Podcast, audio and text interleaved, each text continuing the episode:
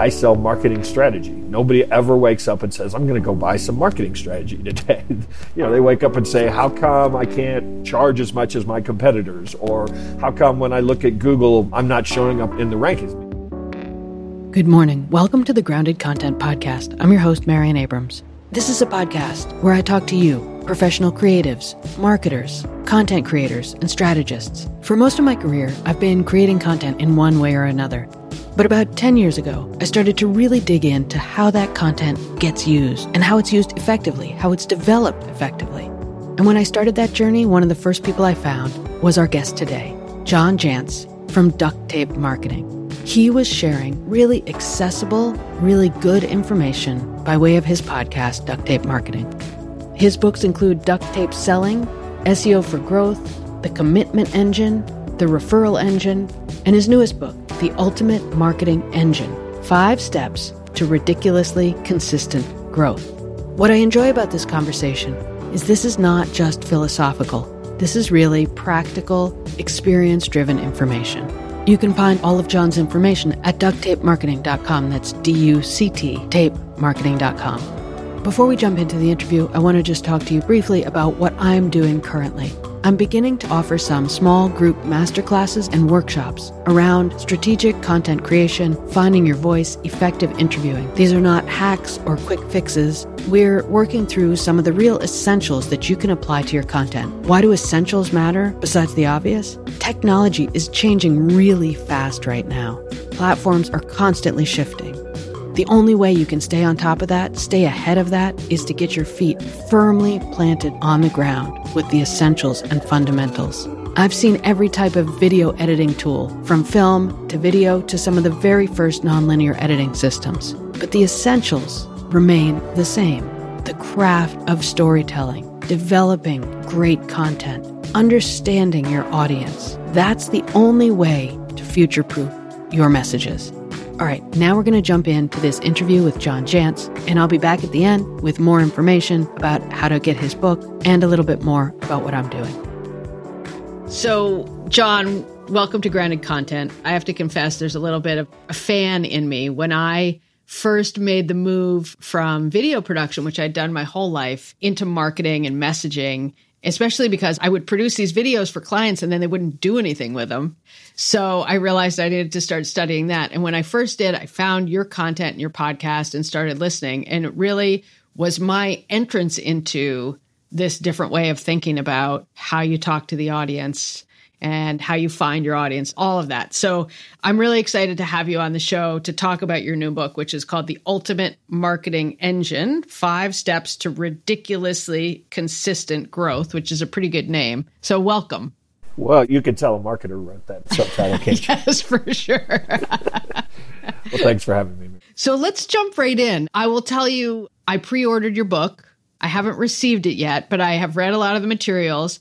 And you, like many podcast guests, provided a list of recommended questions. And I like to stay away from those. I'm going to change that. It's not that I like to stay away from them. They're actually usually really good questions. But I like to bring my own perspective to the conversation. Yeah. As a host, I'm on the other side of that as well. So I totally agree with you.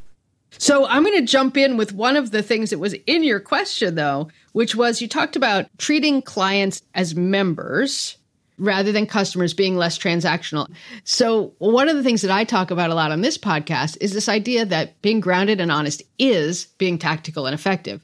And one of the reasons is that if you sort of go for the short-term sale, you actually lose out in terms of the lifetime value of the customer and the customer as an ambassador for your product. So this idea of customer as member, I'm not, of course, talking about a membership program or a subscription. I'm really talking about more about a point of view, as you talked about. You know, what if you viewed customers or creating customers for life? What would that mean you would have to do? But also, what would it change in the relationship? Typically, if we belong to something that we really believe in, we also evangelize. What I did in this book is tried to actually show how we could do that in a tactical way, how we could be very practical about viewing our customers from where they are today to where they want to go or where they want to be, and building internally kind of the infrastructure of content and service offerings that really do allow people to kind of move through stages as they are a customer of your business and receive hopefully a transformation, you know, rather than just buying something. I know you talk about 5 steps. Obviously, it's right there in the title. And one of them is really understanding the problems that your customers have. And I love that you're tactical about this because there's so many people out there sort of giving these broad philosophical strokes. And when you actually dig in and ask how, they don't have an answer. So how do you do that? Well, this is actually my 7th book. And frankly, you know, my book is not researched as a project, you know, to put out there. I just write about this stuff. I do this stuff every single day. So there is very much a practical, I guess, application to everything I write about. But in this step number 2, discover the real problem you solve.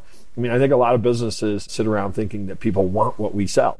And really what they want is their problem solved. I sell marketing strategy. Nobody ever wakes up and says, I'm going to go buy some marketing strategy today. You know, they wake up and say, how come I can't charge as much as my competitors? Or how come when I look at Google, I'm not showing up in the rankings? I mean, those are the problems they want to get solved. And so if I can help them understand that I get you, I get the problems that you're having, then they're going to give me the opportunity to connect that to the fact that those are strategy problems. And so I think that every business out there that has customers should be interviewing those customers, should be talking to them and understanding the real problem you solve, because it probably has nothing to do with your product or service. It's probably little things that they're just not getting in their life in other ways. Another great tool that we have now, Google reviews or some sort of reviews and testimonials. If you've got 5-star reviews, the words that they actually use are some of the best content you will ever find. Because if somebody voluntarily goes and stumbles through the process of talking about how awesome you are, they're probably going to talk about the problems that you actually solve. I use those not only for core messages, we use them for email subject lines, for blog post ideas. I mean, it is just a treasure trove of information, not only for your own business. Look at your competitors. Look at other aspirational competitors around the world. Read reviews just as a way to understand the consumer that you're trying to impact. I love this idea of actually pulling the language right out of those reviews. This is something I've been hearing a lot, interview potential customers or interview current customers. What are some of the kinds of things you would ask so that you don't actually direct the conversation accidentally? So it's the question after the question. What we just then, as researchers, have to do is say, tell me more. Tell me a story about a time when they provided better service. And then you start really hearing the emotional language that you can use as themes for even core messages. So simple, just tell me more. How do you balance what your customers or your potential customers are telling you they want and kind of who you are and what you're good at? You have to really understand who makes an ideal customer for your business. Who's your most profitable client? What clients are referring you today? Because that's a pretty good idea that they're having a great experience. And really start narrowing your focus. We're diving into step number 3, actually. I was just going to say, I think this is 2 or 3, right? The top, So I encourage readers to think in terms of narrowing their focus to the top 20% of their existing customer. And typically what has happened when I've done that with folks is that they start seeing trends in their top customers, certain industries, certain behaviors, certain problems they were trying to solve. And conversely, they also start seeing that the bottom 20, 30, maybe even 40% of work that they're doing is A, not really that profitable, and B, maybe shouldn't be doing. Because one of the things that I've seen over the years, and I know the 80-20 principle is completely cliche, but I've seen it happen so often that businesses that we've worked with, you know, 80%-ish of their profits are coming from the top 20, 25% of their clientele, and yet they still want to offer 74 services to anybody who might want to buy something. So I think one of the things that often gets lost in this idea of personas and things that us marketers like to talk about is it's not just about demographics. It's not even just about behavior. Start analyzing your customers or potential customers based on this filter as well. Who can you provide the most value for the fastest? Now, you might not always have an answer for that, but I know over the years, you know, somebody can come to me and there's something going on in their website, there's something going on with their content, they're at a certain stage of their business, and I can instantly say, we can turn this ship around immediately. And the beauty of that thinking is that they are going to be happy. They are going to say, what else can you do for us? And so scaling or growing with your existing customers is, to me, the most effective way to build a business. I love that idea. Say that again. Who can you provide the most value? Most value for the fastest. Because that's the group that would do 10 times business with you or maybe 100 times more business with you if you then continued to discover how you can provide even more value. It is really interesting how, I never expected this, but how you have a customer that's really happy that they'll actually come to you and say, what else can you do? Or the saddest thing is when they come to you and say, oh, we just hired so-and-so to do X. And you're like, wait, we do that. Yeah. So how do you avoid that happening? Well, one of the things that I talk about in the first step a lot is this idea of the customer journey. So often, tactics obsession, marketing funnel hacking obsession that's everywhere in marketing kind of ends once somebody becomes a customer. But in our model, something I have called for at least 15 years, the marketing hourglass, we really put a lot of emphasis on what happens after somebody becomes a customer. Actually intentionally teach them, here's what else we do. Here's what else we could do. Here's the value you're getting. Here's the results we're getting from the work. That's really how you avoid that. And I see it all the time. Customers that hire us to start working with them and developing this entire customer journey have a customer list of 1,500 people that they have never actually communicated with unless those folks say, hey, we need something else. So, having an intentional retention and repeat business strategy as well as an intentional referral generation strategies probably where the money is for most businesses, rather than kind of chasing, followers on TikTok or whatever it is they're doing. It's so interesting because, the term customer journey comes up a lot. And very popular the last 10 years, right? Right. And this real intentionality about, your sort of your funnel and your pre-purchase process. But I think you're right. I don't hear people talking about a very intentional process through purchase and into post-purchase, which is really where there's a tremendous amount of value. Well, and just the idea of creating community around your customer. Few things will actually generate more momentum for you than that type of activity. And yet we kind of wait for sort of the accidental referral because we do good work. And obviously you've got to do good work or you're not going to get referrals. But there's a recent Texas Tech survey that I quote all the time. They talked to several thousand consumers, and 86% of them said that they had a business that they loved and that they would refer, evangelize, and yet only 29% of them actually did.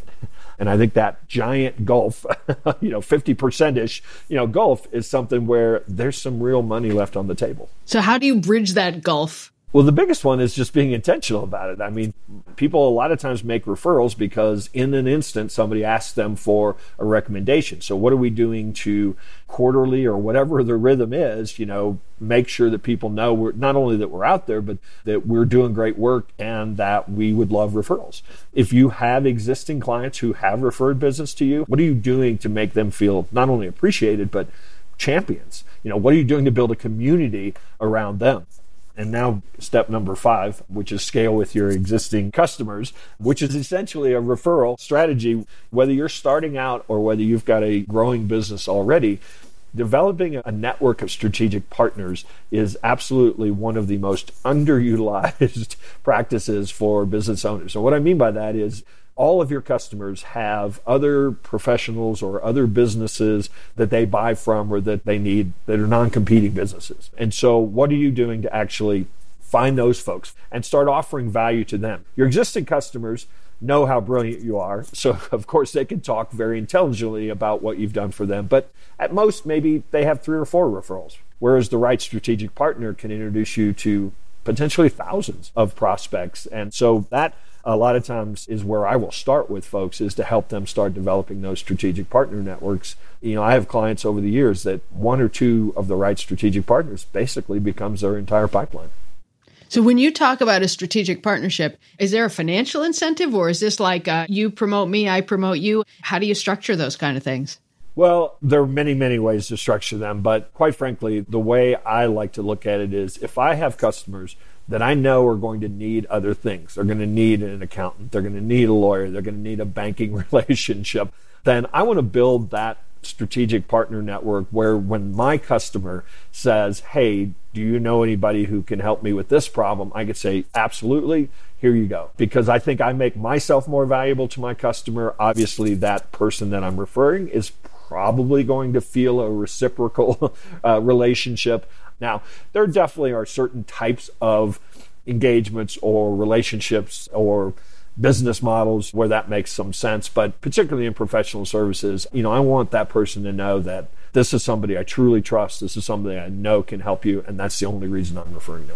I just took a branding course for my own benefit. And one of the things that we talked about in that was very similar in terms of, he called it the clock model, but it was really emphasizing the post-purchase is one of the underutilized areas.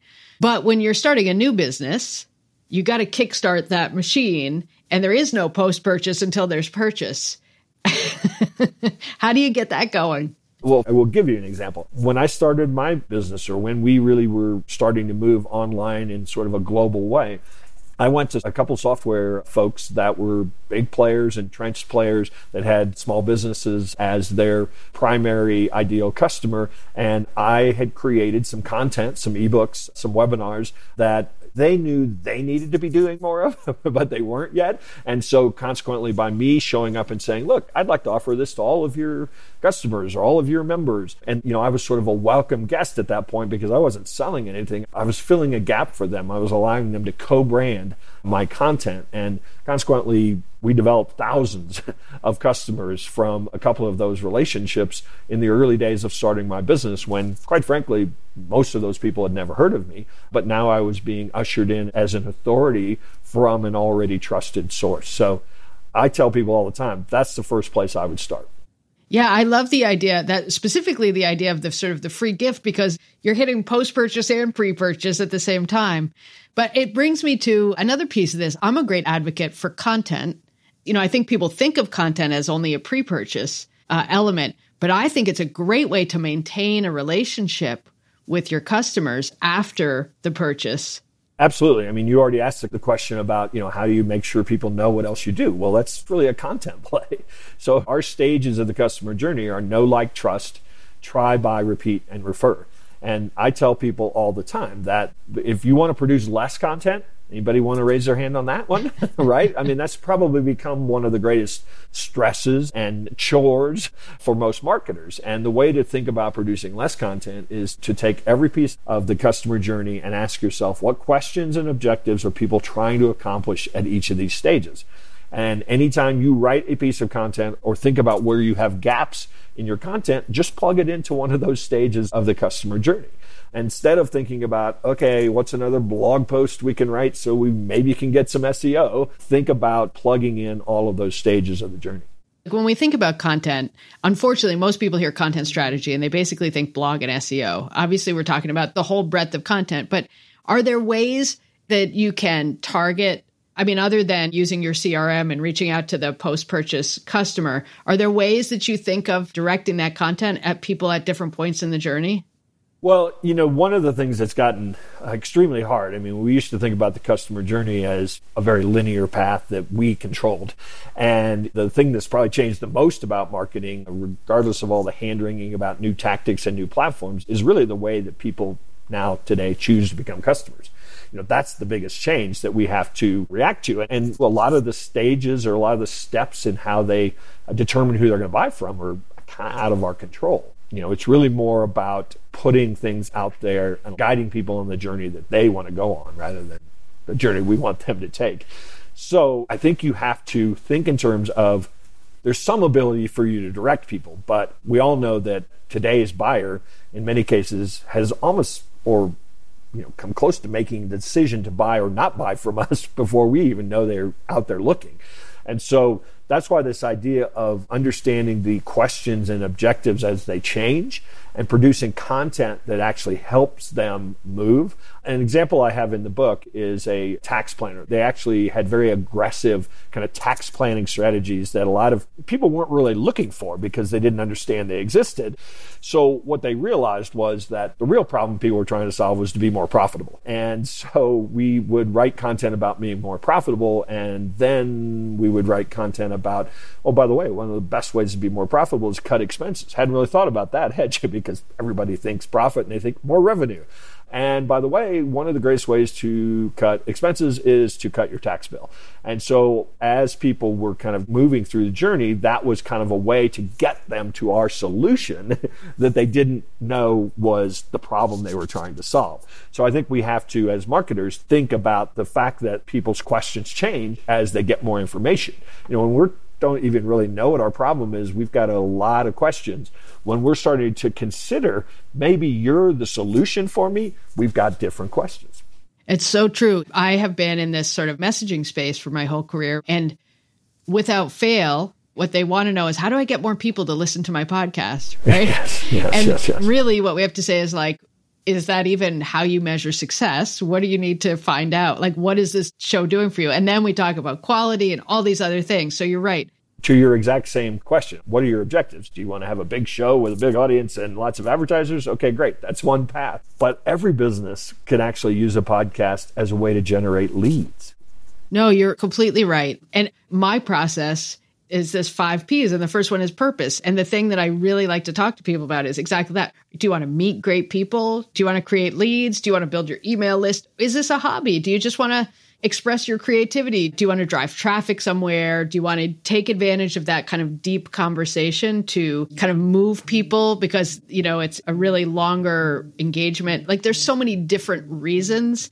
I like to start there so that then they know if they're actually successful and what path to take. Yeah. And in some cases, it will evolve. I mean, I started my podcast because I wanted to meet great people. Well, now somehow we have hundreds of thousands of people downloading my show every week.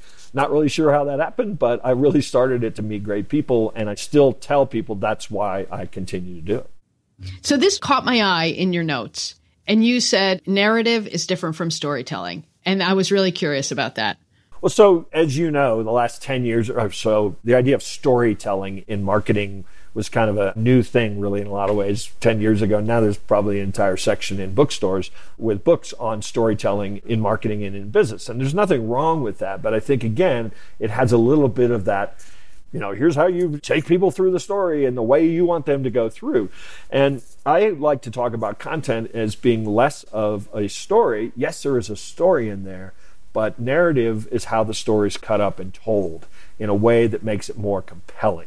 So we all know the classic sort of screenplay approach where the movie starts with a fiery car chase and crash and then cuts to the protagonist in sixth grade. And you're like, wait a minute, I gotta know how that ends. I've gotta know how we got there. And I think that that's really how we need to start thinking about our storytelling, is that we have to paint the future picture. We have to get people engaged in the narrative that they're already telling themselves so that they then invite us to really kind of unpack the entire story. But there's nothing wrong with storytelling. It's so much better than sort of the old sales approach. But I just think we have to be careful to assume that the people want to hear a story. Again, as you already alluded to, in some ways they want to know what's in it for me before they'll listen to the story. So kind of engaging curiosity, it sounds like, with your example, right? That's a big part of it. Yeah, exactly. Yeah. Well, thank you so much. I could actually ask you a whole day's more questions, but I'll resist. I'll go read your book as soon as I get the copy. I will put the website and all that in the close, but is there anything else you want our listeners to know about what you're doing?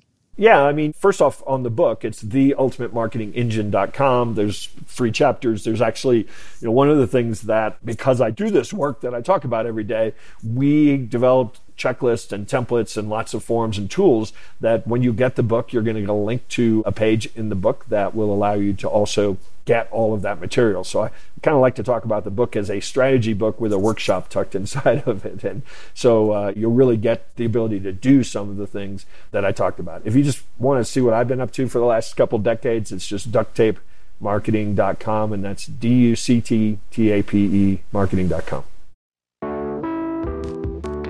What was your biggest takeaway? Know, like, trust, try, buy, refer? Or was it the untapped potential of really crafting the customer journey post-purchase? If you want to find out more about John Jantsch and his books and his content, his new book is called The Ultimate Marketing Engine, 5 Steps to Ridiculously Consistent Growth. You can find all his content, including his podcast, at his website, ducttapemarketing.com, DUCT, tape ducttapemarketing.com. If you're interested in any of the courses that I'm giving, get on the list to be notified when the next one opens up by going to madmotion.com and clicking on the Grow Your Podcast item in the menu. Thanks for listening, and I'll see you next time.